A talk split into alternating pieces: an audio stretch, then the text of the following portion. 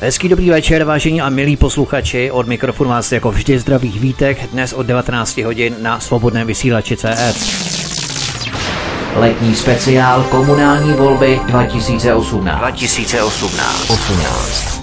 Hnutí SPD. SPD. Svoboda a přímá demokracie. Tomio Okamura. Tomio Okamura. Na svobodném vysílači CS. Vítám vás u poslechu série letního speciálu kampaně do komunálních voleb 2018, ve kterých se nám během celého léta představují poslanci hnutí SPD, kteří zastupují jednotlivé regiony České republiky a právě tito poslanci nám postupně představují klíčová témata, které zastřešují a propojují jednotlivá města a obce daném regionu. Podle exkluzivního průzkumu agentury Sanep, který zveřejnila televize Nova na konci června tohoto roku, SPD rapidně roste. V Ostravě má SPD 16,2%, v Ústí nad Labem 14,2%, v Liberci 11,9%, v Brně 11,8%, v Plzni 10,5% a v Praze SPD stoupla na 6,2%. Celorepublikově má SPD podporu 12,4% občanů, přičemž je nutné doplnit a dodat, že agentura Sanep se v posledních třech letech opakovaně nejblíže trefila do skutečného volebního výsledku SPD. Nejinak tomu bude v Královéhradeckém regionu, kam se v dnešním pořadu vypravíme. Královéhradecký region leží na severovýchodě Čech. Rozlohou a počtem obyvatel se řadí mezi průměr. Dnes tu přivítáme poslance zahnutí SPD Svoboda a přímá demokracie Zdeňka Podala. Pane poslanče, vítejte. Dobrý den, já vás vítám i vaše posluchače. A kandidáta za město Hradec Králové, ekonoma Petra Vrzáně. Pane Vrzáně, vítejte také u nás na Svobodném vysílači. Dobrý den, i já vás zdravím a přeji vše nej vašim posluchačům. Píš mi vše nej přejeme i vám v rámci tohoto pořadu a v rámci aspirace do komunálních voleb právě 5. 6. října, ale k tomu se všemu dostaneme. Úvodem na začátku povězte nám nejprve vy, pane poslanče, něco o sobě během zhruba dvou, tří minut. Proč jste se rozhodl vstoupit do politiky a kdybyste mohl charakterizovat několika slovy, proč zrovna SPD? Ono to tak trošku zní, jako kdybych vás od SPD odrazoval, tak to určitě ne. Ale kdybyste měl nějakým způsobem charakterizovat a vystihnout eh, několika slovy, proč jste si vybral zrovna SPD k vašemu politickému působení? Eh, já si dovolím být malinko delší, protože už ten věk tady je a zažil jsem toho hodně. Takže já bych začal eh, tím, že politika mě zajímala vždy. Jako většina mužů jsem se o politiku zajímal, ale jen zpovzdálí. Vždycky jsem se dokázal uživit i jinak než politikou. Nikdy dříve mě skutečně politika neživila, tím bych začal.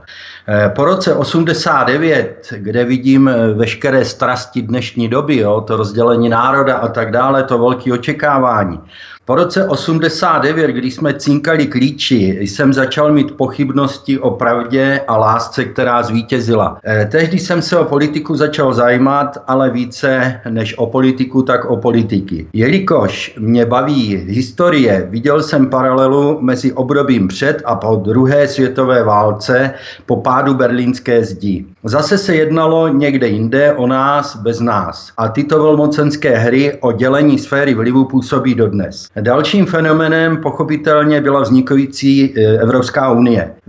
V rámci těchto dějů jsem měl možnost se přiblížit k panu Václavu Klauzovi staršímu, panu Miloši Zemanovi, a pana Miloše Zemana jsem měl možnost poznat hlouběji, jelikož jsme se i několikrát osobně navštívili a já jsem mu pomáhal i v kampani na jeho zvolení prezidentem.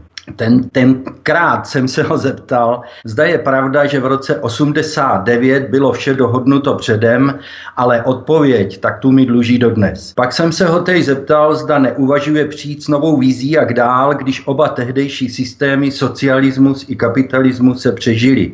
Řekl mi, že nebude praporem na sknilé žerdi. Eh, dodnes si ale pana prezidenta Miloše Zemana velmi vážím pro jeho znalosti, výbornou paměť, skvělou retoriku a politický nadhled nadhled. Jeho humor byl příslovečný a u politiků neobvyklý.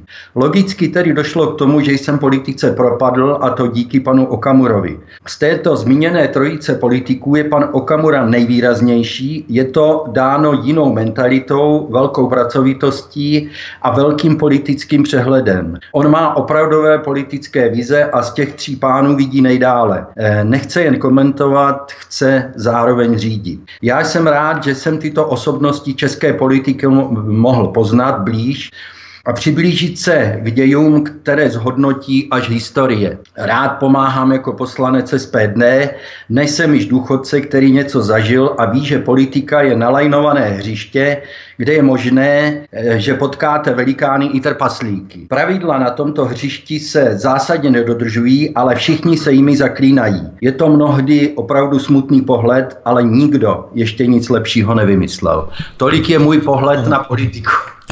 Fajn, eh, to byl takový, řekněme, trošku delší úvod. Poprosím vás opravdu o trošku stručnější odpověď, abychom to všechno stihli. Přece jenom eh, ten formát pořadu eh, má vykazovat čas do nějakých 60 minut, tak abychom to opravdu všechno stihli. Ale to nevadí. Já bych navázal možná i na to, Margo, které jste podvolkl v souvislosti s panem prezidentem Milošem Zemanem, který vám poslal na páté celostátní konferenci 14. července na sjezdu SPD, po konferenci SPD na Pražské pankráci video zdravici, a ve které právě apeloval na to, abyste volili, ono to bylo původně tedy myšleno na orgány předsednictva předsednictva, ale já bych to rozšířil na všechny poslance i delegáty SPD, kteří se uživili i v minulém životě, což je velmi důležité. To znamená, že kteří nejsou eh, jaksi bytostně nebo osobnostně závislí na výdobytcích, které jim politika poskytuje. Asi takto bychom to mohli schrnout. Eh, pane Vrzání, můžete navázat eh, možná na pana poslance, kdy jste se rozhodl spojit své jméno s SPD, co vás k tomu vedlo, nebo jaké byly ty okolnosti, kdy jste poprvé začal uvažovat, že zrovna SPD by měla být tou volbou, kterou si nakonec pro vaši kandidaturu vyberete. Jestli mohu k tomu ještě já něco dodat, protože ano. příčinou jsem byl já. Ano. Eh, mě pan eh, prezident, eh, tehdy ještě ne prezident, požádal vytvořit tým. Já jsem pro něj pracoval jako nejdřív místo předseda SPO a potom předseda SPO, takže vlastně SPOZ v té době, abych byl přesný. A v té době jsem hledal schopný lidi do týmu. Petr mě byl doporučen panem prezidentem, chválil ho z doby, kdy se poznali jako poslanci parlamentu, protože spolu zasedali a říkal, že to je velmi schopný ekonom, eh, slušný chlap a já jsem na jeho doporučení dal, dodnes toho nelituju.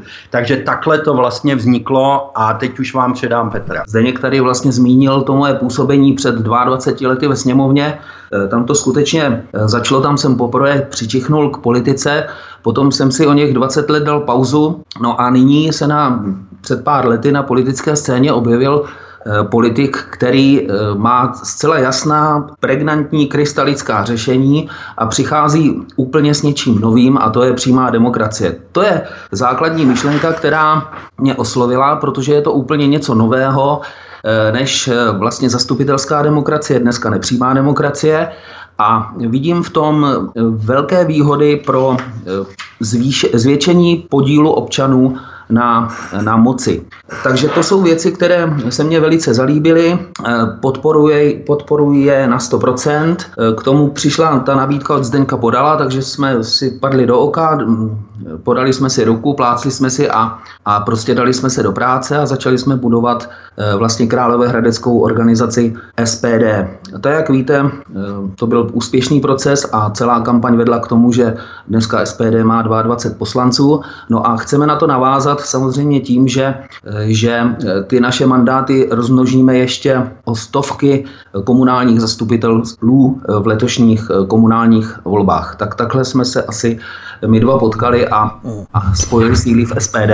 Fajn, já bych ještě možná navázal na to vaše politické angažmá, na které jste poukázal před 20 lety, kdy jste poprvé vstoupil do politiky a kde jste vlastně působil ve stejném časovém období o paralele spolu s Milošem Zemanem, tehdy jako premiér sociální demokracie, premiér vlády České republiky a předseda sociální demokracie. Ale prozraďte nám, pane Vrzáni, já jsem samozřejmě dalek toho, abych se do vás chtěl nějakým způsobem obouvat. Ten pořad ani takto koncipovaný není. Byť jsme si na začátku tady řekli, nebo před vysíláním jste mě nabádali k tomu, abych se do vás pustil, ale to dělat nebudu. Nicméně nemáte takový pocit, že vás limituje skutečnost vašeho působení právě v SPRDSČ Miroslava Sládka ještě v 90. letech? Neobáváte se třeba, že vás bude tato afinita nebo tohle spojení jaksi diskvalifikovat v nadcházející volební kampani do komunálu naproti ostatním politickým kandidátům? Já bych s dovolením do toho zase vstoupil, protože určitě by pro něj nebylo dobrý, aby se obhajoval zrovna z těchto věcí. Já to vemu jako nezúčastněný člověk, který si ho vybral pro jeho schopnosti. Takže já bych vyšel z jedné věci. Samozřejmě, že mu to novináři připomínají, stejně tak jako vy a mají na to právo. Eh, já totiž říkám, je to velký pokrytectví. Kam teda měla zajít tato skupina lidí, to znamená ty výherní eh, různé firmy, automaty a tak dále, zahnat je do šedé zóny ekonomiky by asi vůbec nebylo správný, protože bychom to tady měli jako v tehdejší Americe, bylo by to různě skovaný, stát by z toho neměl daně, ostatně něco podobného je prostituce. Já říkám, bylo to tady, je to tady a bude to tady. Takže pokud to nezakážeme, pokud to je tak nějak na hraně, no tak hold, ať z toho aspoň stát má nějaký daně, ať to má aspoň nějaká pravidla a někdo tam pracovat musí. A jestliže Petr je schopný ekonom a po odchodu z ministerstva financí dostal tuto nabídku, tak asi ji dostal proto, že tam tu svoji práci odvedl. Takže s tím já vůbec žádný problém nemám, nevidím to jako jeho žádnou diskvalifikaci, naopak je to schopný ekonom, který se nám hodí a nabízíme ho do komunálních voleb. Proto jsem do toho vstoupil, protože už jsem to slyšel mockrát a já nemám rád, když se prostě na základě nějakých prostě chimér z dřívějška ty lidi popravujou dopředu, aniž by se čekalo, jestli něco umějí, odvedou, co jsou za lidi. Já ho vidím jako kvalitního, eh, dobrýho politika, který svoji práci umí odvíst a už taky odved a je to odborník. Takže toliko můj náhled na něj, jo, aby nemusel sám pořád dokola vysvětlovat. Jasně, já, jasně. Jo, Jasně, no. samozřejmě. Tady je potřeba znát nějakou politickou historii těch lidí i v rámci určitých vědomostí o tom člověku, odkud vzešel vůbec a jaké jsou jeho politické názory, které časem samozřejmě krystalizují i v pozici přeměny do jiné strany, do jiné politické strany, se kterou sympatizuje. To je velmi důležité. Ale prostě ta historie je tady a já jsem to vůbec nemyslel jako nějakou popravu, to už vůbec ne tedy. Ale prozraďte nám, eh, když se tedy budeme věnovat v rámci komunálním volbám teď čistě, tak každý kraj má určitou, řekněme, charakteristiku, hustotu obyvatel, lokalitu, uspořádání města, tak podobně. Vedle Hradce Králové tu máme Jičín, eh, Náchod, Rychnov nad Kněžnou nebo Trutnov. Eh, kde máte ambice nebo výraznější šanci promluvit do složení obecních zastupitelstev v rámci jednotlivých těch měst, které jsem vyjmenoval, kde všude stavíte kandidátky? Já můžu ještě, pane redaktore, se vrátit k té vaší původní otázce, ano, než ano. otevřeme toto téma. Zkuste si to nacvičit, protože vás se asi novináři na tohle budou ptát přece jenom, tak zkuste si to nacvičit teď.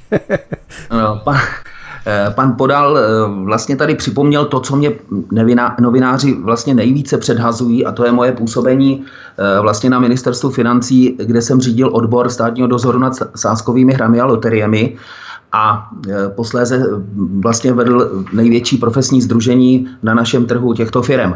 To mě skutečně novináři předhazují, ale to, na co jste se vyptal, to znamená ta nějaká afinita s Miroslavem Sládkem, tak e, potom skutečně už dneska neštěkne ani pes a já jsem e, kandidoval v, parlamentních volbách na třetím místě a neobjevil se žádný komentář tohohle typu, že by mě toto nějak mělo diskvalifikovat pro moji politickou práci. Takže to je jenom moje taková přímá odpověď na tu vaši otázku bych si dovolil doplnit. Nevím, no. jestli by vám Miroslav Sladek poděkoval za to, že jste se o něm vyjádřil, že po něm neštěkne ani pes, ale to už ponecháme čistě na jeho uvážení. Tak, eh, tak uh, nyní k vaší další otázce. Ano, ano, Samozřejmě eh, vedle Hradce Králové, kde pochopitelně chceme uspět, jinak bychom tady ani nekandidovali, tak eh, se domníváme, máme tam velmi dobrý kolektiv lidí, je to Jíčín, je to, a tam bych zmínil Mirka Matějku, který sice dodneska je členem SPO, ale zase já možná svážu ještě jedna otázka, tady je na toto téma, tak hned bych ji eh, s vaším dovolením teda zodpověděl. Eh, ano, kandidují na našich kandidátkách i eh, lidé typu Mirka Matějky, to znamená členové SPO. Já nemám problém s těmahle lidma. Úplně na rovinu říkám, já jsem byl místopředsedou SPOZ, pracoval jsem tam jako krajský předseda SPOZ, jsou tam velice kvalitní lidi a není to tak, že by dneska chtěli převlíkat kabáty. Ono nakonec Miloš Zeman to říká správně, jenom blbec nemění názor. Takže já jsem za tyhle lidi vděčný, protože ty lidi, ono taky, eh, ty programy jsou velmi podobné. SPOZ a SPD má velmi podobné programy. Eh, podporuje to jak eh, pan prezident, podporuje nás dohromady, tak samozřejmě Tomio Okamura. A já nemám problém tyhle ty lidi využít, využít pro naši, pro naši věc. Tito lidé svůj úkol splnili, to znamená podporu pana prezidenta Zemana a dneska tě pan Zeman už nemůže kandidovat v dalších volbách prezidentských, takže eh, dneska já s otevřenou náručí vítám tyhle ty schopný lidi, jedním z nich je Mirek Matějka v Číně. Věřím, že to tam dopadne dobře, protože to je známý komunální politik, který už působil v místním zastupitelstvu. Co se týče náchoda, no tak náchod to je samo, samo o sobě pro nás úžasný místo, kde eh, budeme prezentovat eh, naši kandidátku Andreu Pajgerovou, která kandiduje na senátorku.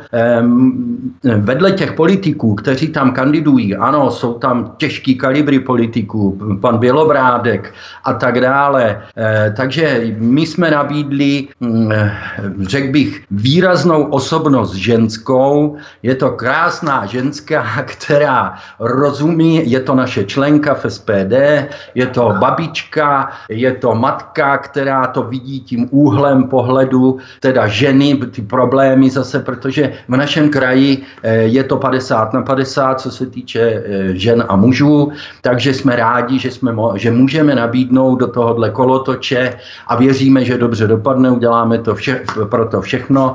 Takže náchod pro nás bude nejenom teda záležitostí komunálních voleb, ale i, eh, i teda senátních voleb, kde dovolím si požádat paní Pajgerovou, jestli by mohla pozdravit posluchače, je tady s náma. Zdravím všechny posluchače do náchoda. Tak to je skvělé. Zdravím vás, paní Pajgerová, také ze svobodného vysílače. My si popovídáme ještě v září určitě v rámci dalšího rozhovoru, který plánujeme. Takže určitě, vážení posluchači, uslyšíte paní Pajgerovou v samostatném rozhovoru. Velmi se na vás těšíme, takže mějte se krásně. Eh, děkuji. Eh, potom je tady Trutnov, kde máme úžasnou organizaci, kterou vede paní Luďka Tomešová. Očekáváme tam stejně dobrý výsledek jako v Náchodě, jako v Číně. Takže troufnu si tvrdit, že na šlápnu to máme velmi dobře Eh, těšíme se, těšíme se na to, už jsme začali některé kroky činit, to znamená, již navštěvujeme příslušné, příslušné okresy. Eh, trošku nás mrzí, že se nám eh, zatím nepovedl Rychnov. Jo, tam vzhledem k tomu, že tam byla silná organizace úsvitu, která se nezapojila, nepřišla k nám, tak se nám zatím nepodařilo oslovit Rychnov jako takový. Nepostavili jsme tam kandidátku, mrzí nás to a je to jediné okresní město, které jsme nedokázali zatím získat, získat na svou stranu, co se týče teda co se týče té, té kandidátky. Takže to asi toliko asi k rozložení. Jinak samozřejmě eh, chceme navštěvovat i malé obce.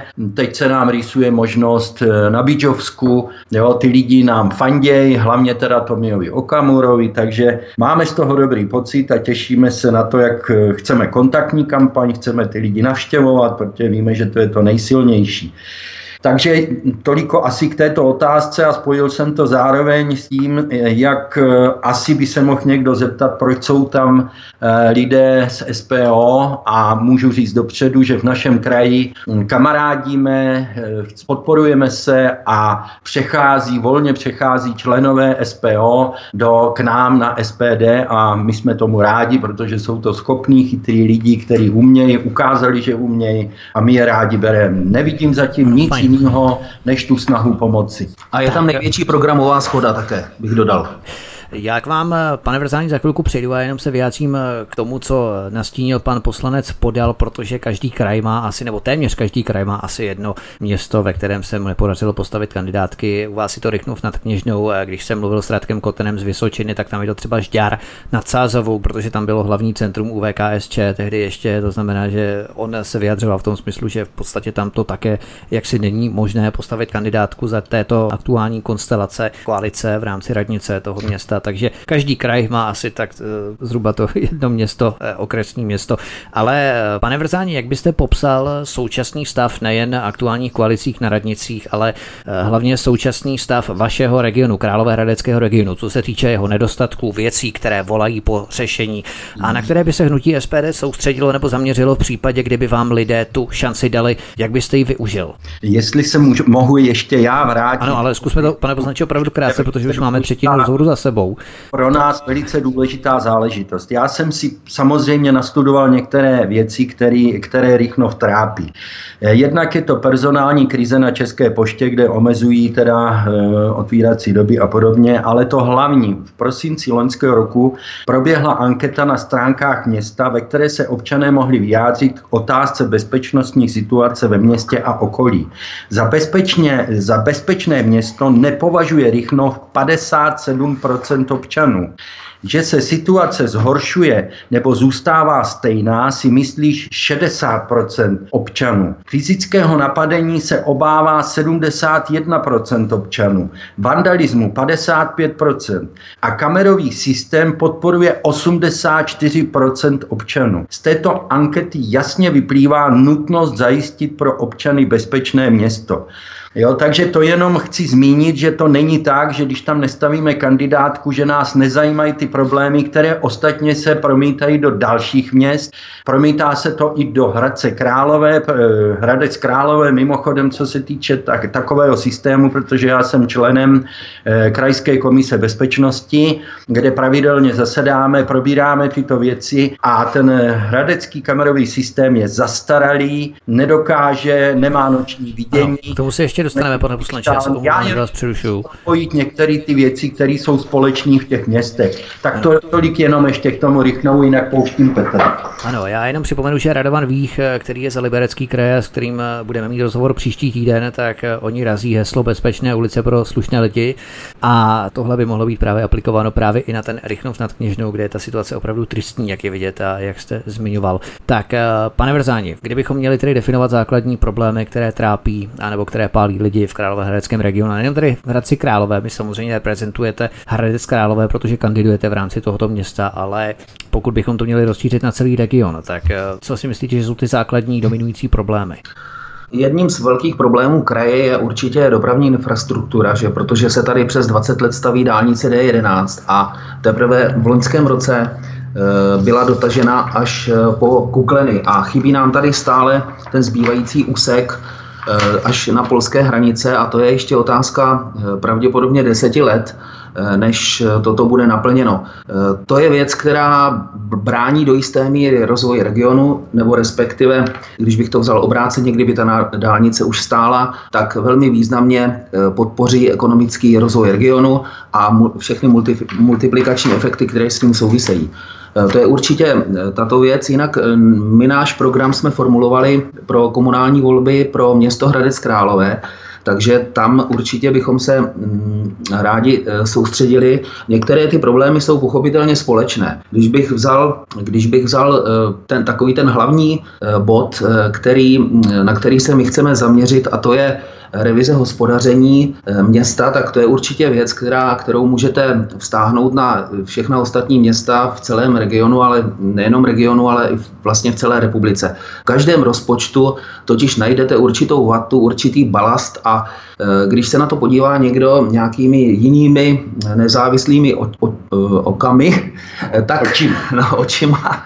Když se na to podívá zkrátka eh, někdo jiným způsobem, tak v tom rozpočtu najde zdroje pro financování potřeb, které vidí eh, jako eh, potřebné. A my ty eh, potřeby vidíme v několika oblastech. Například chtěli bychom stabilizovat mladé rodiny v Hradci Králové. Chtěli bychom podpořit seniory tím, že jim umožníme, aby nad 65 let věku jezdili městskou dopravou zdarma. Je to věc, která se dá politicky rozhodnout, je třeba jenom k tomu politické vůle a odvahy samozřejmě a prosadit to v dopravním podniku, což je konec konců městská akciovka, tak by to neměl být takový velký problém. A myslím si, že naši starší spoluobčané by si to zasloužili a navíc ta cesta je, je už prokopaná například v Praze. Takže soudíme, že jde-li to v Praze, může to být i velmi úspěšně realizováno v Hradci Králové. Já bych do toho rád stoupil, zda mohu. Eh, řeknu vám takhle, je to krásně, novináři mě už volali a ptali se mě, a kde na to vemete? Kde vemete na to, aby ty seniori od 65 let jezdili zdarma jako v Praze? No tak to mě samozřejmě krásně nahráli na smeč, protože já jsem říkal, jestli jste četli náš program, tak v první řadě chceme zkontrolovat finanční toky města a budeme se možná divit, na co všechno budou peníze, až zkontrolujeme, kam plynou. Jo, takže já si myslím, že zrovna tohle to je věc, na kterou bychom ty peníze dokázali sehnat a nejenom na tohle, hlavně když se budou vynakládat ty peníze racionálně a pro, pro všechny občany. Nebude to pro úzkou skupinu obyvatel, nechci říct kamarády, samozřejmě se i tohle to stává, vidíme to všichni. Takže v první řadě dáváme přednost kontrole finančních toků celého hospodaření celého města a podle toho, co všechno ušetříme, no tak se pak můžeme eh, rozhlídnout, můžeme se podívat, kde můžeme přidat, kde můžeme pomoct, ať jsou to děti, ať jsou to důchodci. Proto máme jako jedničku inženýra Vrzáně, schopného ekonoma, který věřím, že dokáže ty peníze tam prostě v těch rozpočtech najít. Dnešní pořadem kampaně do komunálních voleb 2018 nás provází ekonom Petr Vrzáně, který kandiduje za město Hradec Králové a také poslanec parlamentu České republiky za hnutí SPD Svoboda a přímá demokracie. Zdeněk podal. My si zahrajeme písničku, dáme si hudební pauzu, protože jsme mluvili zhruba 20 minut a po ní budeme pokračovat a podíváme se právě třeba na stav hospodaření s městským majetkem a efektivní vynakládání finančních prostředků. Podle některých studií se až 25% z veřejných rozpočtů vynakládá neúčelně na nadbytečné výdaje a tak podobně. To právě souvisí s těmi kontrolami auditů, efektivity, hospodaření a finančních toků měst. Takže o písničce si o tom pomíme více. Posloucháte svobodný vysílač Studio Tapin Radio, ze kterého vás zdraví vítek a přeju vám příjemný poslech. Dnešním pořadem kampaně do komunálních voleb 2018 nás provází poslanec parlamentu České republiky za hnutí SPD Svoboda a přímá demokracie Zdeněk Podal a ekonom inženýr Petr Vzáň, který kandiduje za město Hradec Králové. Kontrola stavu hospodaření s městským majetkem a efektivního vynakládání finančních prostředků. Podle některých studií se až 25% z veřejných rozpočtů vynakládá neúčelně na nadbytečné výdaje nebo se ztrácí jednoduše na korupci, nadhodnocování položek státních zakázek a tak dále a tak dále. Co s tím chceme dělat, nebo co s tím můžeme dělat, pane Vrzáni? Jaká jsou základní řešení, kterými byste chtěli zprůhlednit hlasování na radnicích a zveřejňování například smluv, aby si lidé mohli přečíst, co a za kolik se prodalo a komu. Ale dostáváme se k tomu, že už je mnoho smluv dlouhodobě uzavřených, nelze je vypovědět. Takže co s tím? Tak eh, narazil jste zrovna na, na ten náš ústřední bod eh, volebního programu pro eh, komunální volby, volby v městě Hradce Králové zajímavé. Eh, skutečně se eh, na to díváme tak, že eh, každý rozpočet má určitá místa, která se dají objevit, najít tam nové zdroje, podívat se na to jinýma očima, vytvořit rezervy a dodatečné zdroje pro financování dalších potřeb. Protože stávající reprezentace, řekl bych, vede Hradec Králové směrem dobrým, protože rozpočet za minulý rok například skončil přebytkem ve výši 335 milionů korun. Otázkou je ale, jak s tímto eh, rozpočtovým přebytkem eh, daná radnice nakládá. A tady se rozcházíme v použití těch zdrojů, protože zatímco stávající eh, reprezentace Hradce Králové jde třeba cestou rekonstruk- nákladné rekonstrukce fotbalového stadionu, což je řekl bych, prostředek pro několik tisíc lidí, tak my bychom chtěli eh, ty peníze využít pro desetitisíce lidí v Hradci Králové. Eh, nebo uzavírá šestiletou smlouvu, která je pro nás do jisté míry také neprůhledná a eh, troufám si říct nevyvážená s hokejovým klubem Mountfield, která je uzavřena tedy na 6 let a tam se město zavázalo, že vlastně každoročně jako 50% akcionář nalije do společného rozpočtu 22 milionů korun, stejně tak jako recipročně hokejový klub Mountfield. Vedle toho ale najednou město eh, do tohoto systému eh, lije ještě 4,2 milionů korun na, na mládež, a dalších eh, téměř 8 milionů korun ročně na ztrátový provoz hokejové haly. To jsou další výdaje a pokud eh, se má jednat o rovné partnerství,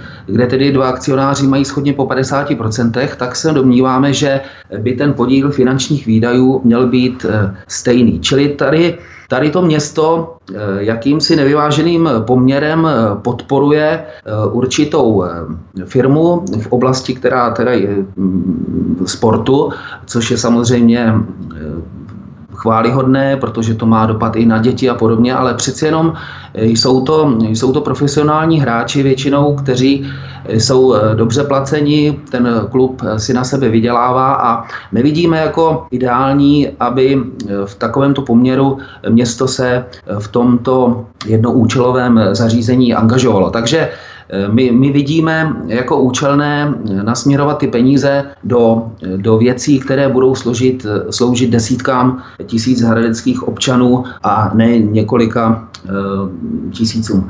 Takže to jsou, to jsou ty základní věci. Jinak samozřejmě město roz, rozpočtově hospodaří dobře a je tady potřeba říci, že ale je to obrovský objem prostředků. Ho, hovoříme tady o dvou miliardách eh, vlastně rozpočtu eh, ročním a to je taková suma, když si uvědomíme, že Vlastně město figuruje jako zakladatel či zřizovatel prakticky pěti obchodních, eh, obecně prospěšných společnostech, jako je třeba Klicperovo divadlo nebo divadlo eh, Drak, eh, další je třeba namátkou Filharmonie, nebo v pěti akciovkách, jako je zmíněný fotbalový klub, dopravní podnik, městské lesy a další, ale potom je tady více než 41 příspěvkových organizací, což jsou školy, školky, základní umělecká škola a další, další organizace, tak eh, to je takový objem majetku, že eh, určitou eh, revizí a kontrolou, nebo chcete-li auditem, se jistě dobereme k tomu, že budou zde odhaleny rezervy, které budou moci být využitelné, využitelné na nějaké další potřeby.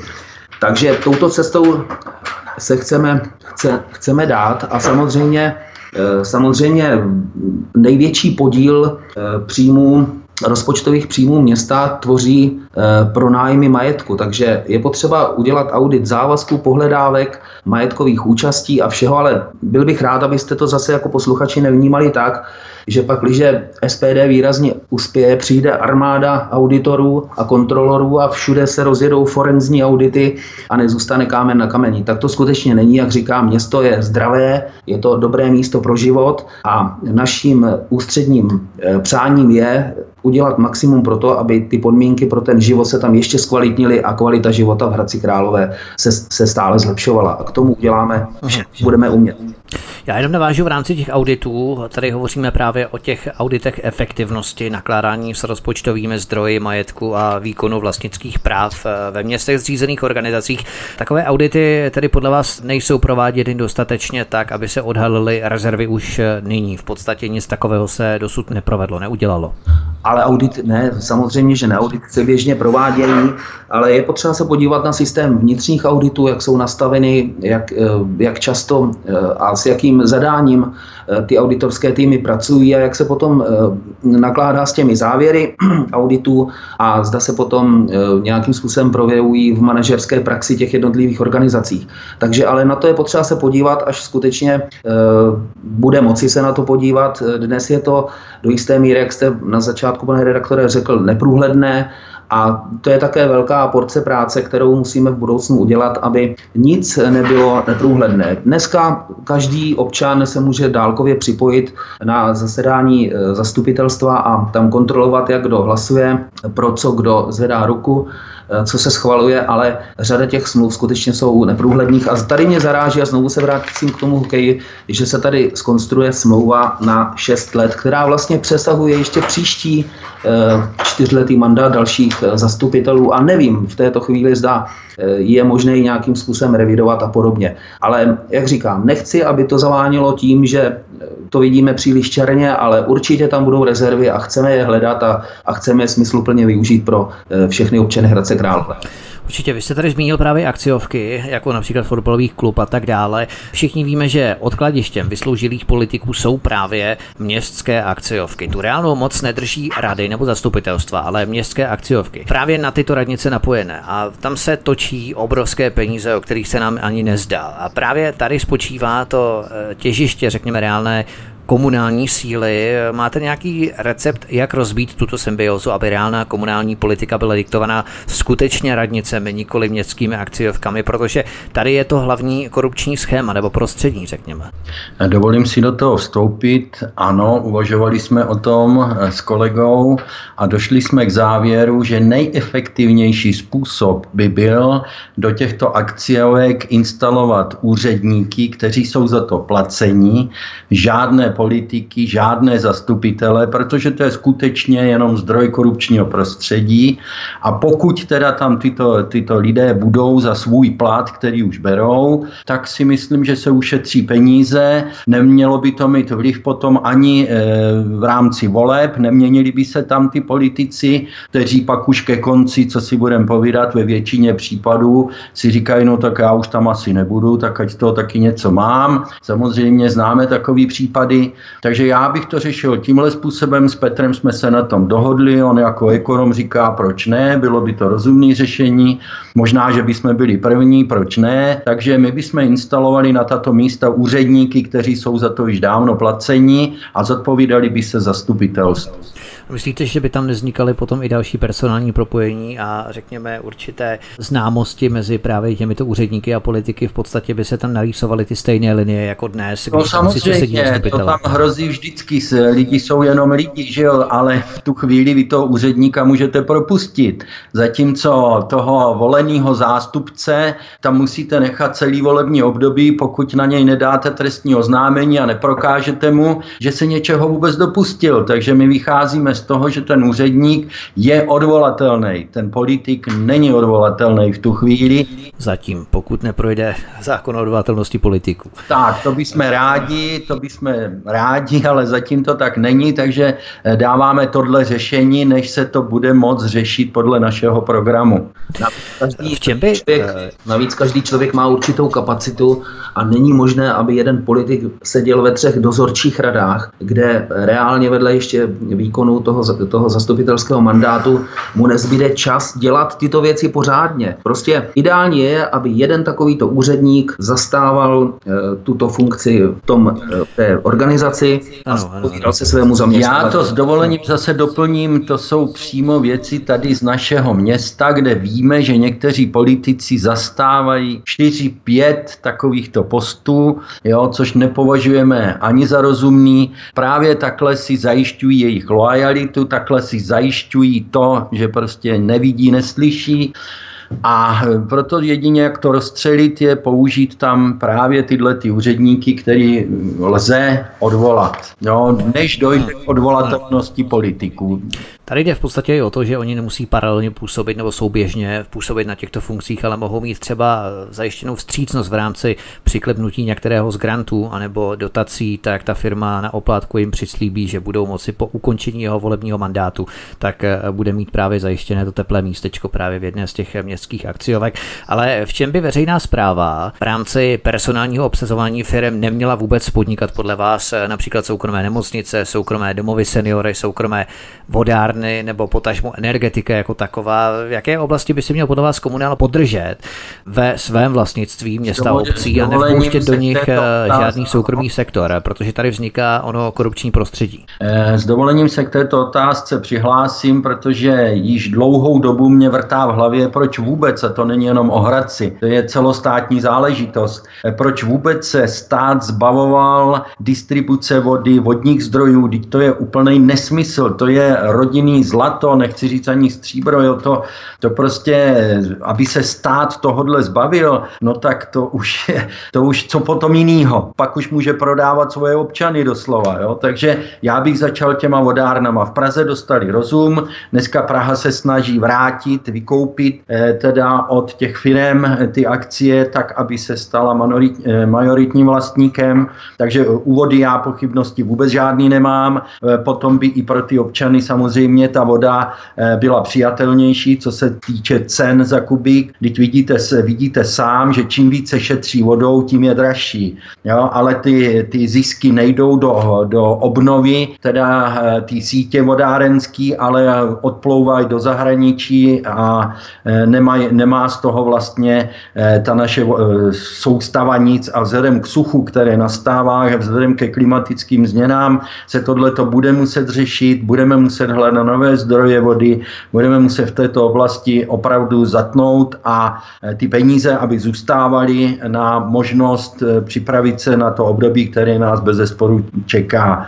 Já sám eh, nejsem, eh, nefandím vůbec těm letěm věcem, jako všecko zprivatizovat. Když to zprivatizujeme, ono to bude fungovat. Nemocnice jsou toho živým dokladem. Jo, tam prostě tečou obrovský peníze a pořád nestačí. Já vám můžu říct jednu věc za všechny.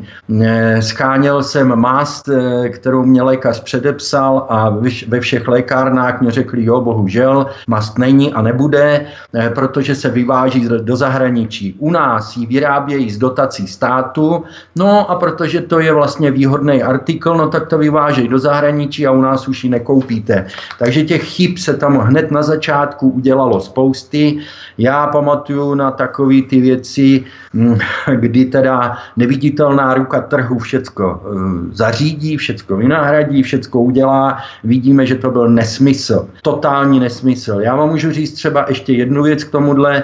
Já jsem se nedávno vrátil z Kazachstánu a tam světe div se stmelujou eh, ty zemědělské eh, usedlosti z těch malých, miniaturních, tak vytvářejí velký celky, protože přišli na to, že ten velký celek je výhodnější, eh, je schopný lépe se uplatnit na trhu. Jo? Takže já si myslím, že byla chyba vylejt s vaničkou i dítě a věci, které u nás fungovaly, tak doslova zlikvidovat. Vemte si cukrovary, najednou třeba u nás tady to byl cukrovar přímo v Hradci Králové, najednou cukrovar není a pomalu budeme dovážet cukr, takže na tyhle věci já mám svůj vlastní pohled jo, a týká se to i energetiky, protože několikrát za sebou mě volali různí teda díleři, jestli nechci změnit tarif elektriky, nejhorš, nejhůř jsou na tom staří lidé, které doslova potom hmm. žebračí. To jsou tí šmejdi v energetice, přesně o těch se bavíme. Pane Vrzáni, máte k tomu ještě co dodat, nebo půjdeme na další téma? No možná bych jenom dodal to, že určitě bychom se zajímali velmi intenzivně o to, proč eh, například Hradec Králové, když v danou chvíli má rozpočtový přebytek, proč se třeba eh, nezbaví staré dluhové zátěže. To znamená, eh, tam saldo úvěru je ještě asi 624 milionů korun k minulému roku a velmi rád bych se zeptal, proč město neumoří tyto dluhy a zbaví se vlastně dluhové služby. A protože vlastně délka výstavby dneska u nás trvá velmi dlouho díky e, všemožným řízením a od doby záměru po realizaci se uvádí až 8 let, e, tak e, přece ty, ty investiční projekty je možné ve chvíli, kdy budou realizovány, si potom na ně půjčit. A jak známo, úvěrové zdroje pro komunální sféru jsou velmi levné. Takže tohle je třeba věc, která by mě i velmi jako ekonomicky zajímala, proč si Hradec udržuje tak vysoké saldo úvěrových závazků. To je, vidíte, to je zajímavé. Když člověk má ty peníze, aby splatil aspoň část toho dluhu v rámci úvěrového salda, tak tak nečiní. To je, to je zajímavé. No, před písničkou půjdeme na další téma a to je městská doprava zdarma pro seniory od 65 let, což jste tady v podstatě oba načali. To například platí v Praze. Byly už v Hradci Králové, případně v dalších městech podniknuty nějaké pokusy realizovat toto řešení, nebo se zatím o tomhle dosavadní vládních konstelacích na radnicích vůbec eh, jak si neuvažovalo? Eh, nemáme informace, že by se o tom jednalo. Víme, že ta, zatím ta hranice v Hradci Králové je 70 let. Takže myslíme si, že s tím přicházíme jako první. Rádi bychom těm 65níkům takhle pomohli a věříme, že ty peníze, což vyplývá z předchozího, na to dokážeme sehnat. Není to jenom pro seniory, uvažujeme i pro mládež pochopitelně, takže rádi bychom to dostali na pořad jednání zastupitelstva a doufáme, že budeme mít takovou sílu v zastupitelstvu, že takovou věc budeme moci podpořit. Dnešními hosty pořadu kampaně do komunálních voleb 2018 je poslanec parlamentu České republiky za hnutí SPD Svoboda a přímá demokracie Zdeněk Podal a také ekonom inženýr Petr Vrzáň, který kandiduje za město Hradec Králové. My si zahrajeme písničku a potom budeme pokračovat ještě dále v dopravě. Podíváme se třeba na další věci ohledně dopravy, ohledně monopolu, objednávání dopravní obslužnosti a dalších záležitostí. Takže to vše si povíme po písničce, posloucháte svobodný vysílač, zdraví vás svítek, přeju ničím nerušený a příjemný poslech. Dnešními hosty, kteří nás provází pořadem kampaně do komunálních voleb 2018 je inženýr Petr Vrzáň, který kandiduje za město Hradec Králové, za SPD a také poslanec SPD Svobody a přímá demokracie parlamentu České republiky Zdeněk Podal. S dopravou samotnou se pojí mnoho dalších věcí, monopol na objednávání dopravní obslužnosti, čas od času zaznamenáváme problémy s ufinancováním meziměstských autobusů, jednotlivé spoje na sebe nenavazují, řídnou vlakové spoje do malých vzdálenějších obcí, takzvané lokálky.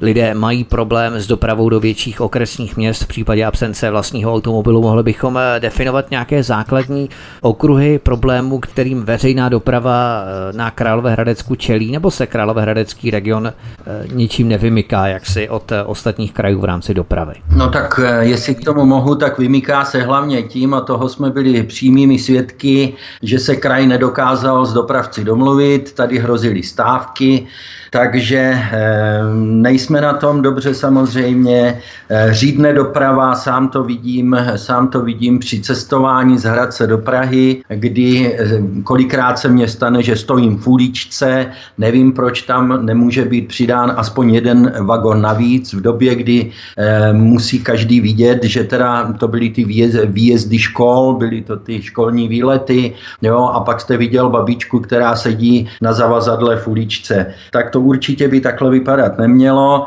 Eh, pochopitelně k tomu ještě se přiřazuje eh, řídnoucí doprava, teda v okrajových regionech, ale to není jenom doprava železniční, autobusová, to jsou další problémy se zdravotním zajištěním, se, což s tím samozřejmě souvisí, protože ty babičky, eh, on jim tam jede autobus jednou za den a jak se mají dostat zpátky, eh, ty děti na to nemají čas, protože pracují, jo, takže samozřejmě i v této věci uvažujeme o tom, jestli této věci nepomoci, kde by teda mohl být v rámci kraje samozřejmě města ve spolupráci s krajem vytvořit nějaký autobus, eh, který by byl eh, základně vybaven zdravotnickým zařízením, kde by přijel do ty vesnice a mohl by namátkovou takovou preventivní eh, kontrolou provést u zájemců, jestli jsou zdravotně v pořádku. Dneska se mluví teda o rakovině tlustého střeva, to znamená, že by sebou mohli mít tyhle ty testy. Jo, takže i tohle to nám leží na srdci, aby jsme mysleli i na ty okrajové pohraniční části, i co se týče zdravotní dostupnosti. Jedna věc, co vám můžu říct, třeba z Komise bezpečnosti kraje, je obrovský problém se záchytnýma stanicema, jo, kdy teda existuje předpis, že přes určitý limit u toho č, e, toxikovaného pacienta e, ty policisti ho nemůžou někde vysadit na ulici, musí ho dát, musí ho dát teda do ty, na tu záchytno, za záchytku, no a těch míst je v Hradci šest, takže si umíte představit, jak to asi stačí, když je tady hip-hop anebo podobné velké akce. Navíc sem vozej pacienty až teda z Rychnova. Nemocnice odmítá tyto pacienty brát a samozřejmě legislativně to je opět špatně, protože je vyžadováno, aby ten lékař byl eh, vzdělán příslušně právě k této záchytné službě. Takový, takových lékařů je nedostatek a téměř hrozí, že náš kraj eh, přijde tady v Hradci Králové o záchytnou stanici. Takže tady vidíte, že těch věcí k řešení je spousty a různě se prolínají, takže nebojíme se toho, když nám občané dají svůj hlas, že bychom práci neměli, spíš se bojíme toho, aby jsme to všechno za ty čtyři roky zvládli. Od roku 2010 bylo na Královéhradecku kompletně zaveden jednotný dopravní systém zvaný IREDO, zahrnující vlaky a autobusy. Od roku 2011 byl tento systém rozšířen i do sousedního pardubického kraje. Osvědčil se tento systém podle vás nebo by měl podstoupit nějaké korekce, nejen tedy v rámci dopravních spojů, ale celkově financování, případně je všechno optimální a v pořádku? K tomuhle bych řekl, že se osvědčil, nechceme všechno jenom kritizovat. Tady má máme pocit, že to byl krok správným směrem a korekce probíhají neustále. To je asi všechno, co k tomuhle tomu bodu můžeme říct. Není to zrovna pro nás bod, eh, kde bychom cítili nutnou potřebu okamžitého zásahu. Já bych možná řekl jednu věc, prostě, že já to vidím jako dobrý příklad eh, mezi eh, krajové spolupráce, ale je potřeba samozřejmě vyhodnocovat efektivnost jednotlivých spojů a ten systém dále rozvíjet. Ale pokud je někde nedostatek spojů, eh, tak mě by zajímalo například nastolit otázku dopravnímu podniku v Hradci Králové, zda nějakým způsobem reálně uvažoval o přechodu na Eh, pohon s tlačeným zemním plynem, eh, protože některá města to využívají a jde o pohon vlastně eh, oproti naftě motorové za polovinu nákladů. Takže tady by mohla být určitá cesta jak najít úspory a využít je na rozšíření počtu spojů. Ale může to být jenom akademická otázka, nicméně by mě to velmi zajímalo. Ano, to je pravda. Třeba Lovosice v severních Čechách využívají právě tento systém stlačeného zemního plynu v autobusech, které jezdí zdarma po Lovosicích a jednou tuším za dvě hodiny nebo za hodinu a tak dále. To znamená, že ty systémy je možné i takto nastavit. Ale půjdeme dále, podíváme se na další téma. Jedním z těchto témat SPD pro města obce Královéhradeckého kraje je výstavba startovacích bytů ve vlastnictví města pro mladé rodiny. Jak by města měla nastavit podmínky tak, aby bylo toto regulované nájemné, které bychom mohli aplikovat na tyto byty, aby měly nižší nájemné, aby mohly konkurovat, eh, tak aby byly tyto byty skutečně dostupné především mladým rodinám, aby města, případně obce byla schopná nahradit část tohoto soukromého bydlení, protože rozpočty měst jsou kolikrát tak napjaté, že to v mnoha případech ani není možné. Je prostor třeba sáhnout eh, po nějakých státních dotacích v tomto směru, nebo jak byste to viděli? Já bych tomu řekl takhle, všecko je dobré. Jo, jakýkoliv způsob, jak pomoct těmto mladým rodinám, všecko si myslíme, že by se mělo vyzkoušet. Stávající stav je takový, že město koupilo či koupí 180 bytů v Hradci Králové. Ehm, je to dáno, dáno tím, že po Praze jsou zde skoro nejvyšší ceny nemovitostí, jsou zde vysoké nájmy, eh, takže ehm, ty eh, stanovené podmínky jsou pod, tak, že věk je, musí být do 32 let a příjem alespoň 70% průměrné mzdy, což je někde 16 tisíc. Eh, samozřejmě to jsou segmenty, s kterými bychom chtěli pohnout, to znamená proč jenom 32 let, proč 70%. Proč eh, jenom 180 bytů? Mm, ty peníze vyplývají zase z toho prvního bodu. Hledejme ty peníze tam, kde se dají najít. To znamená v rozpočtu města, jestli zrovna tohle není důležitější. Město Hradec Králové je městem vysokých škol. Máme tady Univerzitu Hradec Králové, kde jsou čtyři fakulty. Lékařská fakulta, farmaceutická fakulta, fakulta vojenského zdravotnictví, Metropolitní univerzita Praha, to je soukromá fakulta. Jsou tady tři gymnázia. A teďka od co jde, jde o to, že většina těch dětí sem dojíždí a my bychom je chtěli ve městě udržet, aby město nestárlo. Takže jak je udržíme? No musíme jim ty byty nabídnout tak, aby eh, je dokázali nějakým způsobem s pomocí samozřejmě půjček rodičů a všeho eh, realizovat. Takže je to zase propojený všechno se vším. Chceme-li, aby město nestárlo, musíme v tom něco dělat a my skutečně jsme rozhodnutí v tomhle udělat všecko, co bude možné, hledat ty peníze peníze na kraji, hledat je, třeba zkusit i to, co tady už bylo a fungovalo. To bylo to družstevní, družstevní výstavba. Takže vraťme se i k tomu, co se osvědčilo, co bylo zrušené, nevím proč. Možná, že by to taky bylo jedním z řešení. Jaká vlastně je aktuální situace s výstavbou bytů ve vlastnictví měst? Zaznamenáváme velký boom s realitami, velké nadhodnocování nákladů spojených s nájmy, jak jste poukazoval třeba na metropoli Českou, to znamená Prahu. Můžou tomu města a obce podle vás vůbec nějak efektivně čelit? No, v tuto chvíli sami určitě ne, musí se jim pomoct. To je zase věcí ovšem eh, parlamentu České republiky, to je věcí vlády, to je věcí kraje. Jo, já myslím, že by o, tohle, o, to, o toto téma by se měli zajímat všichni, kteří, kteří k němu mají co říct a můžou taky pomoci. Samozřejmě, že sami města tohle nezvládnou. Pane Vrzáni, neodvíjí se tento problém zejména s velikostí města. Čím je město větší, tím je samozřejmě bohatší a má ve svém portfoliu volné pozemky, na kterých může začít stavět, budovat, zatímco menší města, případně obce, takovou škálu možností nemají. Nejenom, že tady nemají peníze, ale ani volné pozemky, na kterých by mohli stavět. Takže je možnost i tohle řešit, řekněme, v menších okresních nebo provinčních městech a samozřejmě i obcích. Tak kde na to schánět peníze v rámci těchto prostředků? Samozřejmě, že ten problém souvisí eh, s velikostí obce nebo města.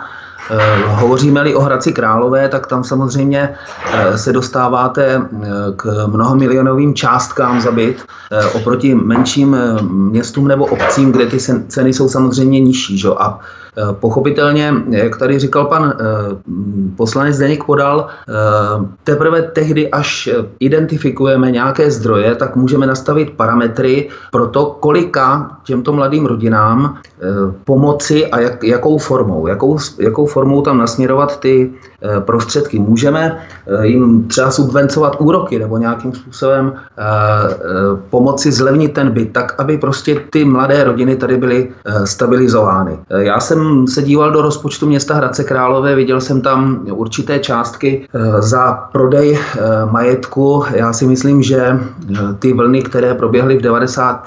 letech, byly chybné a že město se nemá zbavovat svého majetku, nemá se zbavovat svých nemovitostí a má je právě možná využít k tomu, aby třeba na nich postavili byty, eh, které budou dlouhodobě spláceny těmi mladými rodinami, tak aby byly mladými rodinami ufinancovatelné, protože správně jste poukázal na to, že eh, dneska je ten boom realit takový, že vlastně to bydlení se stává nedostupným, zvláště pak, když samozřejmě komerční banky zvedají úrokové sazby a e, let's kdo nebo většina mladých na, na byty vůbec nedosáhne. A my chceme ty mladé rodiny stabilizovat v Hradci nebo jim nějakým způsobem pomoci. To znamená, že v tomhle něco musíme udělat. A jak bylo řečeno, i ve spolupráci s ministerstvem, ministerstvem pro místní rozvoj, e, tak samozřejmě s, s krajem a e, najít prostě nebo hledat všechny možnosti, jak se s tímto problémem vypořádat. Ale alfa omega je na začátku identifikovat zdroje a pak, pak se můžeme bavit o tom, jakým způsobem je nasměrovat a nakolik desítek či tisíc eh, eh, třeba mladých rodin to eh, bude mít příznivý dopad.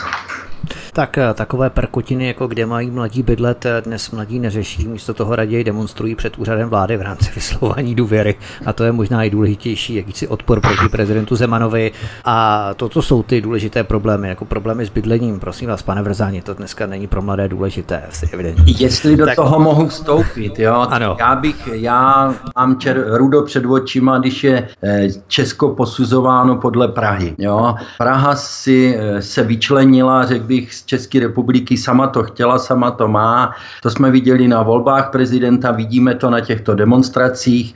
Jo, takže eh, já bych úplně nesrovnával to, co se děje v Praze s tím, co je v celé České republice. Aspoň já to takhle od těch lidí slyším.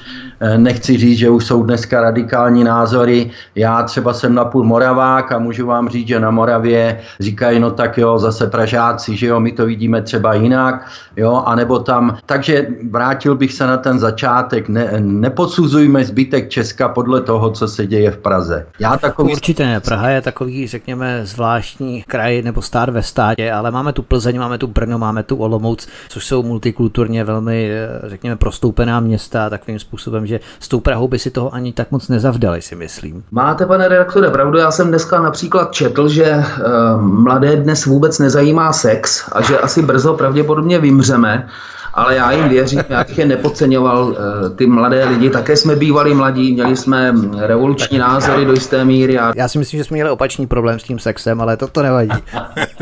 Eh, tak dneska to je publikováno na, na novinkách, můžete si to přečíst, ale říkám, nepodceňuje, oni i ti mladí dorostou do, do nějakého věku, kdy si uvědomí, že to bydlení je důležité a, a já myslím, že ta společnost bude i nadále zdravá a, a že to bude všechno v pořádku. Fajn. Eh, vy jste uváděl ještě, pane Podale, eh, vrátit se k družstevnímu způsobu výstavby. Kdybychom měli hodnotit eh, výhody a nevýhody takového způsobu výstavby, co hovoří ve prospěch takového řešení družstevní výstavby a co naopak bychom mohli považovat za překážky daného systému? Tak já, má, já už jsem dříve narozený, nechci říct, že pamatuju Šemíka, když byl Hříbě, nicméně mý kamarádi eh, tímhle způsobem si stavěli byty. Eh, samozřejmě to vyšlo levnějc, bylo to na úkor rodiny a to jsou ty nevýhody. Eh, trávili tam soboty, neděle, trávili tam veškerý volný čas, neznali, co jsou to dovolený, někteří přišli i k úrazům. Dnešní, dneska bych viděl ten největší problém v tom, že ubylo řemeslníků, to vidíme všichni, takže nevím, jak dalece by se podařilo dát takové party dohromady, kde by teda byli řemeslníci tak, na takové úrovni, aby byli schopní si ten barák postavit tak jako dřív, ale možná to je podceňuju, možná, že by se to povedlo povedlo, takže já bych to aspoň zkusil.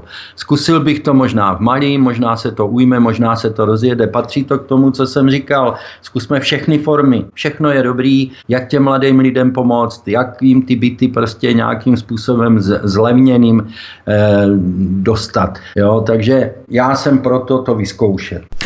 Fajn, přistoupíme k dalšímu tématu a to je podpora dobudování kamerového systému na území města Hradec Králové. To do jisté míry souvisí s tématikou bezpečnosti, nadbytečné sledování občanů, nadměrné používání bezpečnostních kamer, čipových karet zneužitelných pro sledování. Tady už se dostáváme k prvkům bezpečnosti, jak efektivně bojovat s kriminalitou, ne na úkor našich základních svobod, protože máme sice kamery takřka na každém kroku v některých městech, ne, nepočítám tady Rychnov nad Kněžnou, kde lidé chtějí 84% eh, umístit kamerový systém, to je poněkud jiná situace, ale kriminalitu to nějak výrazně nesnižuje ani objasněnost případů, řekněme, i v rámci České metropole Prahy a tak podobně. A přece jenom všude přítomné kamery eh, skutečně někomu mohou začínat dost vadit, eh, pokud se nejedná o poštu, řekněme banku, zlatnictví a tak dále. Takže jaké mají veškeré tyto sledovací systémy opodstatnění ke snížení kriminality, objasněnosti případů? Tak k tomu bych se rád přihlásil. Zase musím vzpomenout, že jsem členem Komise bezpečnosti kraje kde zasedá spousta lidí, kteří se touto problematikou zabývají, včetně policie, hasičského sboru a tak dál. Takže já vám můžu říct jednu věc. Vyslech jsem několik případů, konkrétně tady v Hradci Králové, kde třeba na nádraží byla okradena seniorka před hlavní budovou nádraží a protože ta kamera, kamera nedokázala eh, dostatečně přenést obličej toho člověka, jenom tam bylo cosi rozmazaného, jak jsem vyslechl, tak ta paní o svoje peníze přišla. Jo, takže potom, když tohle to řeknete takovému člověku, který byl okradený a vlastně mu nikdo nepomůže jenom proto, že ta kamera byla špatná, eh, jsou to ještě zastaralý systémy, které vlastně nestačí na dnešní, eh, na, na dnešní potřeby, nejsou digitální, nemají noční vidění, nezumujou a podobně. Eh, takže a teď tady přistupuje nový fenomén a to je terorismus. Mm, podívejte se, zatím jsme toho byli ušetření a já to zaťukám a nikdo si to z nás nepřeje, ale jestli jsme si všimli, tak to, co se dělo ve Francii, Belgii a v dalších městech, tak vždycky se tam mluvilo o kamerových systémech. Potom se hledalo a mnohdy našlo, kdo se tam t- před tou kamerou objevil. Já rád a věřím, že hodně eh, našich občanů rádi uberou kus ze svého soukromí za to, že se budou cítit bezpečněji. To jsou ty zapalované auta, to je to vandalství, ono to není jenom v Rychnově, je to i v Hradci. Pokud se konkrétně tomu člověku nic nestane, no tak samozřejmě říká, já kamery nepotřebuju, ale každý, kdo potom zjistí, že ta kamera tam není nebo je mizerná, no tak po ní volá, říká, proč to město e, není na tom, víte, on třeba Hradec má horší kamerový systém než Týniště, než Třebechovice, no a to přece není dobrý. Takže já chápu obavy některých obyvatel, že by toho sledování mohlo být až příliš, ale my jsme v situaci tady konkrétně v Hradci Králové, kde ho není příliš, kde ho je moc málo. Takže eh, my jsme v opačném eh, problému, protože ono to taky něco stojí.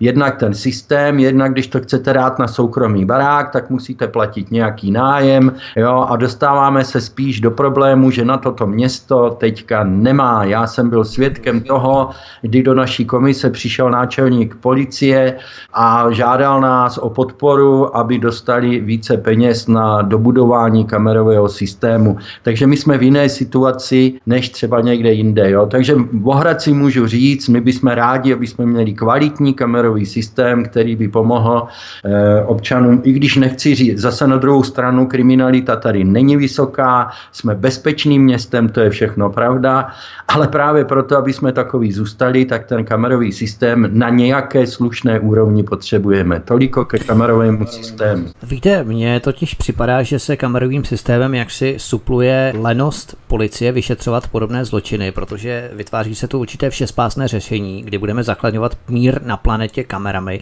a připadá mě jako když se navozuje dojem, že se před instalací těch kamer vůbec nic nevyšetřilo. Vyšetřoval se vůbec něco? Nebo... Eh, já to řeknu trošku jinak. Jestliže máme ve městě akce, které jsou evropského významu, jako třeba hip-hop, a v tu chvíli se vám tady pohybuje několik tisíc zahraničních návštěvníků a máte tady nedostatečný počet policie eh, městský i státní. A teďka já jsem s těma hochama mluvil, oni to prostě nestačí. Oni říkají, my bez pomoci toho kamerového systému nejsme schopni tu bezpečnost takhle vyhrocených situacích vůbec zabezpečit, protože musí, musí taky se měnit, jsou nějaké služby, ty kluci nemůžou sloužit ve dne v noci, jo, takže v tomhle tom jim vlastně pomáháme a nahrazujeme ten nedostatek policistů, který skutečně je, ať už městských, ať už státních, nahrazujeme kamerovým systémem, až bude dostatek policistů a bude to, jak by to mělo být, že by každý ten policista byl na každé ulici, znal by tam ty lidi a věděl by, když někdo něco ukradne, že to je Pepa odvedle, no tak fajn, ale my jich tolik nemáme a nikdy mít, jak to vidím, nebudeme. Takže se to skutečně nahrazuje kamerovým systémem. Já bych zatím nic jiného nehledal. Není to, není to tak, že bychom chtěli kontrolovat občany, že bychom chtěli vnikat do jejich soukromí, ale chceme pomoct naší policii, aby nás mohla účinně chránit. A proto, proto ten kamerový systém musí být dokonalý. Budete mít určitě pravdu, když řeknete, že je-li ten uh, kamerový systém špatný, tak uh, vlastně je úplně jedno, jestli ho máme nebo ne. My chceme vybudovat dokonalý, s moderní, samozřejmě, s vysokým rozlišením, s infračerveným přísvitem, aby to bylo možné vlastně nějakým způsobem rozeznávat ty detaily i v noci. A slušný občan se to určitě nesmí bát, nemůže bát, teda a těch je samozřejmě drtivá většina, ale pro těm pachatelům, proti těm pachatelům je to velmi účinná zbraň při prokazování trestné činnosti a tak dále, jak, jak říkal kolega.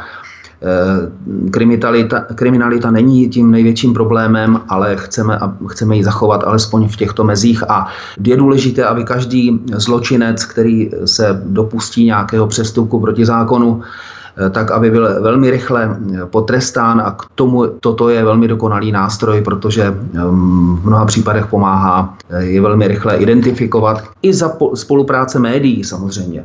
A já si myslím, že občan, pokud se chová slušně, tak mu žádná kamera nemůže vadit a že to, žádné, že, že to je farizejství jenom hovořit o, o nějakém nabourávání osobních svobod a podobně. A naším programem je bezpečnost na prvním místě v ulicích a tu chceme e, zajistit všemi prostředky a budeme-li na radnici, tak samozřejmě toto bude ten první postulát, e, kterým se budeme řídit a budeme chtít ochránit naše občany tím, že budeme monitorovat ulice a, a musí to i výstražně působit vůči těm pachatelům. Protože ti pachatelé, pokud jdou vyloupit banku a uvidí kameru, možná si to rozmyslí, ale to jsou věci známé, to nemusíme dále rozpitvávat. Dnešním pořadu nás provází ekonom inženýr Petr Vrzáň, který kandiduje za SPD za město Hradec Králové v Královéhradeckém regionu za hlavní krajské město. A potom tu máme i Zdeňka Pudela, poslance parlamentu České republiky za hnutí SPD, Svoboda a přímá demokracie. Taktéž posloucháte svobodný vysílač, zdraví vás Svítek, my si zahrajeme písničku a po písničce vstoupíme do poslední části našeho rozhovoru, kdy se třeba budeme věnovat výstavbě nových předškolních zařízení rovnoměrně ve všech čtvrtích. Takže zůstaňte s námi, hezký večer. Našimi dnešními hosty je Zdeněk Podal, poslanec parlamentu České republiky za hnutí SPD, Svoboda a přímá demokracie a také ekonom inženýr Petr Vrzáň, který reprezentuje a kandiduje za město Hradec Králové. Výstavba nových předškolních zařízení rovnoměrně ve všech čtvrtích. Máte plán třeba jak na základě analýz, nevím, demografického vývoje nebo dopravní spádovosti upravovat kapacitu některých škol, případně vzdělávací nabídku, jakým způsobem uchopit tuto tématiku v rámci výstavby školních zařízení nebo rozšiřování školních zařízení? Eh, já se k tomu rád přihlásím, protože znám spousta, spousta učitelek ve školkách. Moje sestra eh, též tady působí v Hradci Králové jako učitelka eh, mateřské školy. Čili já výjdu úplně z praxe. Eh, nedostatek školek je více než markantní, protože jsou výběrová řízení, ty školky si vybírají. Já bych vůbec nekoukal na spádovost, protože si myslím, že ten problém je jinde, protože jsou čtvrtě, eh, kde prostě je více mladých rodin, je více dětí a jsou čtvrtě, které zestárly kde není potřeba eh, tolik, eh, tolik eh, prostě míst ve školkách. Takže Myslíme si, že neuděláme v žádném případě chybu, když se pokusíme navýšit počet školek v Hradci Králové ze stávajícího počtu. Teď nejsem si úplně jistý, jestli mám správné číslo školek, mám dojem, že jich je kolem 20. Tady vytvářet prostor pro motivující prostředí, nacházet prostor pro nastartování vzdělání podle potřeb každého dítěte. 20% dětí, které by měly věkem patřit do první třídy základní školy, dostávají odklad školní docházky a to převážně z důvodu logopedických eh, potíží. Eh, mnoho, mnoho těch rodin to řeší tak, že prostě oddálí ten nástup toho dítěte do první třídy, tím to dítě zůstává déle v té školce. E, navíc každý chce, aby to dítě tu školu prošlo co nejlépe, takže zase je výhodný to dítě dát později do školy, takže se množí odklady, kolikrát neopodstatněné, tím se dále blokují místa v těch školkách. Takže já bych eh, byl samozřejmě proto najít prostředky, ať už to jsou granty, ať je to z Evropské unie, ať je to z mě, z rozpočtu mě, z kraje, prostě hledat zase, je to jako u těch startovacích bytů, protože ty mámy potřebují dneska, eh, aby ten druhý příjem v té rodině byl, aby mohli to dítě do té školky dát, aby mohli jít pracovat. Takže proč jim v tomhle to neusnadnit? Já bohužel pamatuju i dobu po revoluci, kdy se mluvilo, že nebudeme potřebovat školky, že děti budou doma, že budou tátové vydělávat tolik, aby to dítě vlastně mohlo jít rovnou do školy a ve škole, že bude maximálně 30 dětí, tak aby na ně paní učitelka měla čas. No dospělo to k současnému stavu, kdy to je všecko holej nesmysl. Rušily se školky, dneska chybějí, rušily se školy dneska chybějí, eh, těch dětí, těch dětí eh, světe div se je víc než je předškolních zařízení a eh, škol a podobně.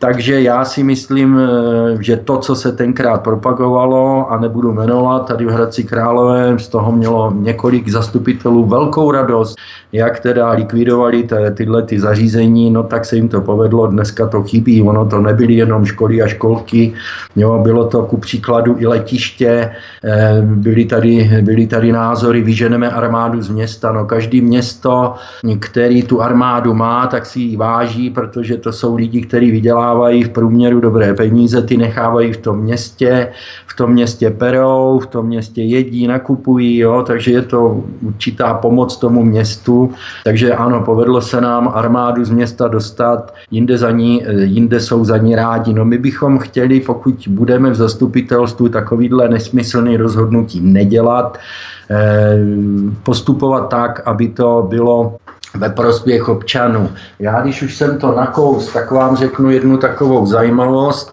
že v Hradci Králové se ku příkladu školí afgánští piloti a místním vadí zvýšený hluk i tajnosti. Jsou to eh, polgajsti, tedy hluční duchové, jak to trefně nazvali naši spoluobčané, Téměř nikdo je neviděl, maximálně letmo zahlédl, ale tisíce lidí o nich ví kvůli hluku, protože afgánští piloti vrtulníků na letišti v Hradci Šká, eh, Králové se školí už od Loňska. Cokoliv o jejich misi podléhá přísnému utajení.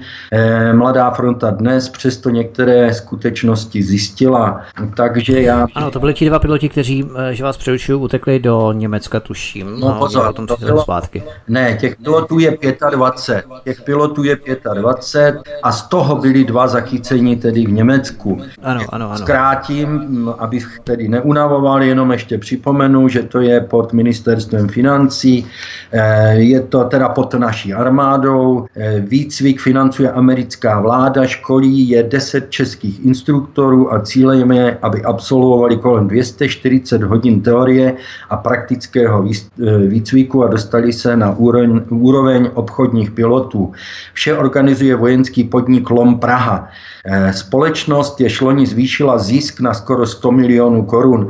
No to jenom zmiňuji proto, že eh, sám jistě z tohohle, já jsem z toho byl teda vyděšený, to musím říct popravdě, protože jestliže na 100 tisícovým městem lítají takovýhle lidi, kteří pak z toho dva utečou a jsou zachycený v Německu, no tak z toho jde na mě hrůza. Nevidím důvod, proč nemůžou tyhle lidi, teda když už se mají u nás cvičit, tak se cvičit ve výcvikových prostorech, kterých teda máme spousty a nevyužijte jich, anebo proč si američani necvičejí doma. Takhle bych to řekl, jo? proč mají potřebu cvičit na 100 tisícovým českým městem lidi, který, o kterých já mám své pochybnosti vzhledem k tomu, že ty dva teda utekli.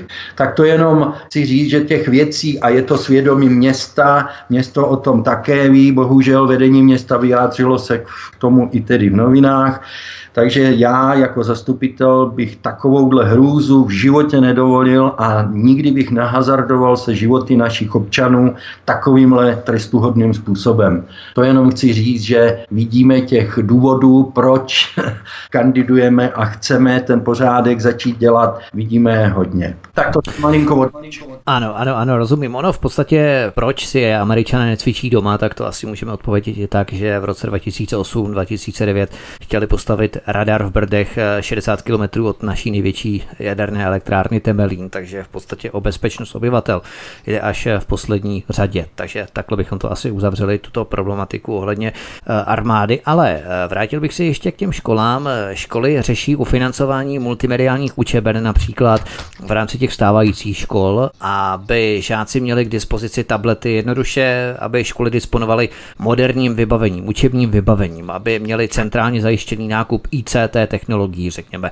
Pokrýváte třeba i tuto oblast v rámci modernizace škol? No, já to řeknu takhle. Mm, samozřejmě vnímáme tuto oblast a myslím si, že v první řadě by se měly zase efektivně vynakládat výsledky.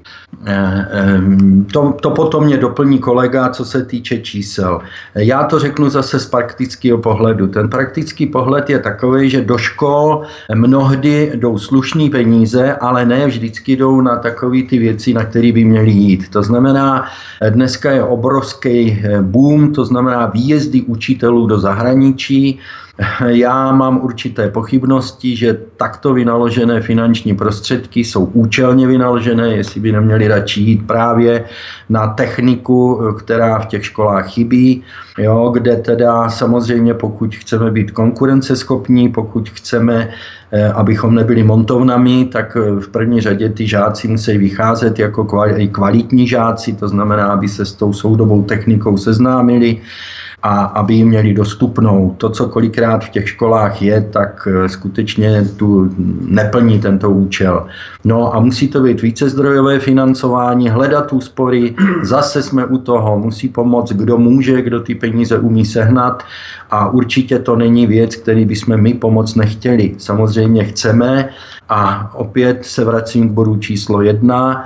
Prohlédněme hospodaření města, jak nakládá se svými prostředky, za co pronajímá svoje, svůj majetek, jak s ním hospodaří. Jo, známe z minulosti, kdy město, eh, nebylo to teda tato reprezentace, byla to dřívější reprezentace, kdy si uložili do zahraničí peníze eh, a čekali, jaký bude výnos, no nebyl žádný, protože ta banka zkrachovala. Takže jsme o peníze jako město přišli, byly to nějaký peníze z akcí opatovické elektrárny, co si tak matně pamatuju. To chci jenom říct, že se dějou i takové takovéhle věci, tohle byla teda věc už historicky dávno, nicméně se stala. Takže hledejme, hledejme řešení i těchto věcí, které samozřejmě je potřeba řešit, ale hledejme je na slušným hospodaření s městským majetkem, krajským majetkem, státním majetkem, teď vidíme, kolik miliard tenhle stát dokáže prošustrovat, to se nedá jinak nazvat, kolik miliard mizí neznámo kam, to jsou všelijaký ty elektrární, sluneční a podobně, větrní, neziskový organizace, kam tečou obrovský peníze, nikdo neví v zájmu koho a čeho. Jo, takže eh, jistě mě ještě doplní kolega, co se týče těch financí, prosím. No, vy jste se, pane redaktore, ptal vlastně, zda nás eh, tato oblast zajímá nebo nějakým způsobem pokrýváme. Ehm, tak my víme, že na, konkrétně na modernizaci, protože musíme jít s dobou, jak jsem tady hovořil, nebo jsme se před chvilkou zmínili humorně o těch mladých, v tom článku se psalo, že eh, oni je zajímají jenom ty počítače, tablety a eh, eventuálně hry a tím končí kolem 11. hodiny a pak jdou spát a ten sex vynechávají. Tak my samozřejmě musíme jít s dobou tyto potřeby pokrývat tež, ale víme, že Hradec Králové konkrétně na tento titul vynakládá v letošním rozpočtu 108 milionů korun. A tady nechci být populista, nechci říct, je to málo, mělo to být 200. Ehm, nemůžeme to takhle od od, boku říct. Opravdu je potřeba udělat analýzu a e, s tím školním prostředím se detailněji seznámit, protože jsou tam samozřejmě investiční výdaje, údržby budov, budov a tak dále. Takže je potřeba se na to podívat seriózně a nebuďme populisty, abychom řekli, je to málo. Ale určitě to pokrýváme a bude nás to zajímat tež. Ano, já bych jenom možná vás, Petře, ano. varoval, abychom nepoužívali přímo dost často ten článek, protože potom vás novináři mohou nasknout z toho, že kandidujete do zastupitelstva za SPD, jenom protože chcete zvýšit sex ve školách. Jo. ne, to, to, samozřejmě, samozřejmě beru na vědomí. Já ještě bych se vrátil k jedině, Pane poslanče, ano. jestli můžu, která souvisí teda se školstvím. A to i tady v Hradci Králové slyším učitele, jak si zoufají a to se jedná o inkluzi. Inkluze už myslím si, že dneska většina lidí chápe, že je nesmysl, že se tím nepomohlo vůbec nikomu. Hlavně se nepomohlo těm dětem, eh, kterým v dobré víře, no ono cesta do pekla je dlážděna samými dobrými úmysly, takže dneska ta učitelka, protože tam nemá těch 20 dětí, nemá tam 30 dětí, má jich tam klidně i 40 a do toho dají dítě, který vyžaduje samostatnou péči péči. Všichni chápeme, a to myslím Zeman, eh, prezident Zeman dokázal říct velmi trefně, že potom se srovnává rychlost všech aut podle toho nejpomalejšího. Jo, takže nebylo, nebyl to šťastný krok a já si myslím, že i tohle chce určitou regulaci, nápravu, citlivou nápravu. Nikdo nechce poškodit ty děti, které potřebují zvláštní pomoc, eh, protože ty školy, já vám můžu říct, už jenom to financování je šílený. Jo, třeba tady do jedné školy konkrétní případ, přišlo dítě eh, z Ázie, neumělo ani česky, ani anglicky, nikdo se s ním nemohl domluvit, eh, kdy škola, když žádala peníze, teda narodilého mluvčího, protože bez něj to absolutně nešlo, tak zjistili, že vlastně už je po tom limitu, že už peníze jsou vydaný a žádný další nejsou. Jo, takže jsem interpeloval ministra školství v této záležitosti, no dostalo se mně velmi složité odpovědi, který možná nevím, jestli sám rozuměl, ale e, takže řešení žádný v tomhle případě. Takže je tam problém inkluze, je tam e, problém začlenování e, těch cizojazyčných žáků a to si myslím, že jsou věci, na, který by, na které bychom se rádi podívali, aby jsme pomohli jak těm dětem, tak těm učitelům. Tak eh, přistoupíme k dalšímu tématu, které máme dnes na programu na agendě a to je navýšení počtu míst v domovech důchodců. Hovoříme tady o dvouleté čekací lhůtě vzhledem k umístění do domova pro seniory. Je tato čekací lhůta něčím podmíněná nebo je to způsobené čistě jenom nedostatkem ubytovacích kapacit v těchto centrech, kde se, přiznejme si to zcela na rovinu, počítá s vyšší mortalitou, proto ta dvouletá čekací lhůta. Eh, samozřejmě vím, zní to poněkud morbidně, ale přece jenom růžové brýle se dnes velmi těžko schánějí. Čili eh, proč ta dvouletá čekací lhůta? Víte, já vám něco řeknu. Eh, růžové brýle, no a jsme u toho. Někde je umíme nasadit, někde ne. Co se týče teda eh, tohoto problému, to znamená domovu důchodců, já vycházím z praxe, tady v Hradci eh, prostě je málo míst v domovech důchodců, eh, je málo míst v hospicu, je málo míst nebo málo dos, nedostatečná teda domácí péče. Je to i vinou toho, že tito lidé mají malé platy, co si budeme povídat. Takže eh, zase je na co se podívat, zase je potřeba eh, těm, eh, tomuto segmentu pomoct, to znamená více, více a kvalitnější pečovatelská služba, více a kvalitnější místa v domovech důchodců. A nemluvě teda o hospicu jako takovém, to je vůbec věc velice citlivá a myslím si, že se s ní budeme muset taky, taky zabývat i ten konec člověka by měl být pořád eh, důstojný a měl by vyhovovat dnešní době. Takže určitě jsou to věci, kterým se chceme věnovat, na které máme také svůj názor a ty peníze, ano, už je to po několikátý, budeme hledat a chceme i tady pomoct. Eh, máme tu domovy pro seniory, ale dalším řešením jsou pomocné pečovatelské služby a kromě nemocniční péče se můžeme bavit o domácím ošetřování. Mají podle vás význam i tyto přidané hodnoty zdravotnictví nebo jaký je aktuální stav a co byste chtěli případně změnit eh, v rámci této oblasti? Eh, rozhodně všecko je to zase usta- jako u startovacích bytů. My se nebráníme vůbec ničemu, co pomůže starým lidem, co pomůže rodinám, kde jsou staří lidé, zase ty, eh, ta rodina potřebuje vydělávat. Není to dneska lehká doba pro ty mladé rodiny a teďka, když se mají starat ještě teda o třeba nehybného nebo postiženého, tak jsou na tom velmi, velmi zle. Takže samozřejmě, všecko je dobrý, všecko chceme využít, všecko, co pomůže. Mm, nevidím problém v tom, jakákoliv tato pomoc, že by nebyla dobrá. Tak fajn, blížíme se ke konci našeho rozhovoru. Eh, jaké je složení listin kandidátů ve větších městech vašeho kraje? Karlo, eh, pardon, Karlovarského ne, ale Královéhradeckého kraje, taky odka.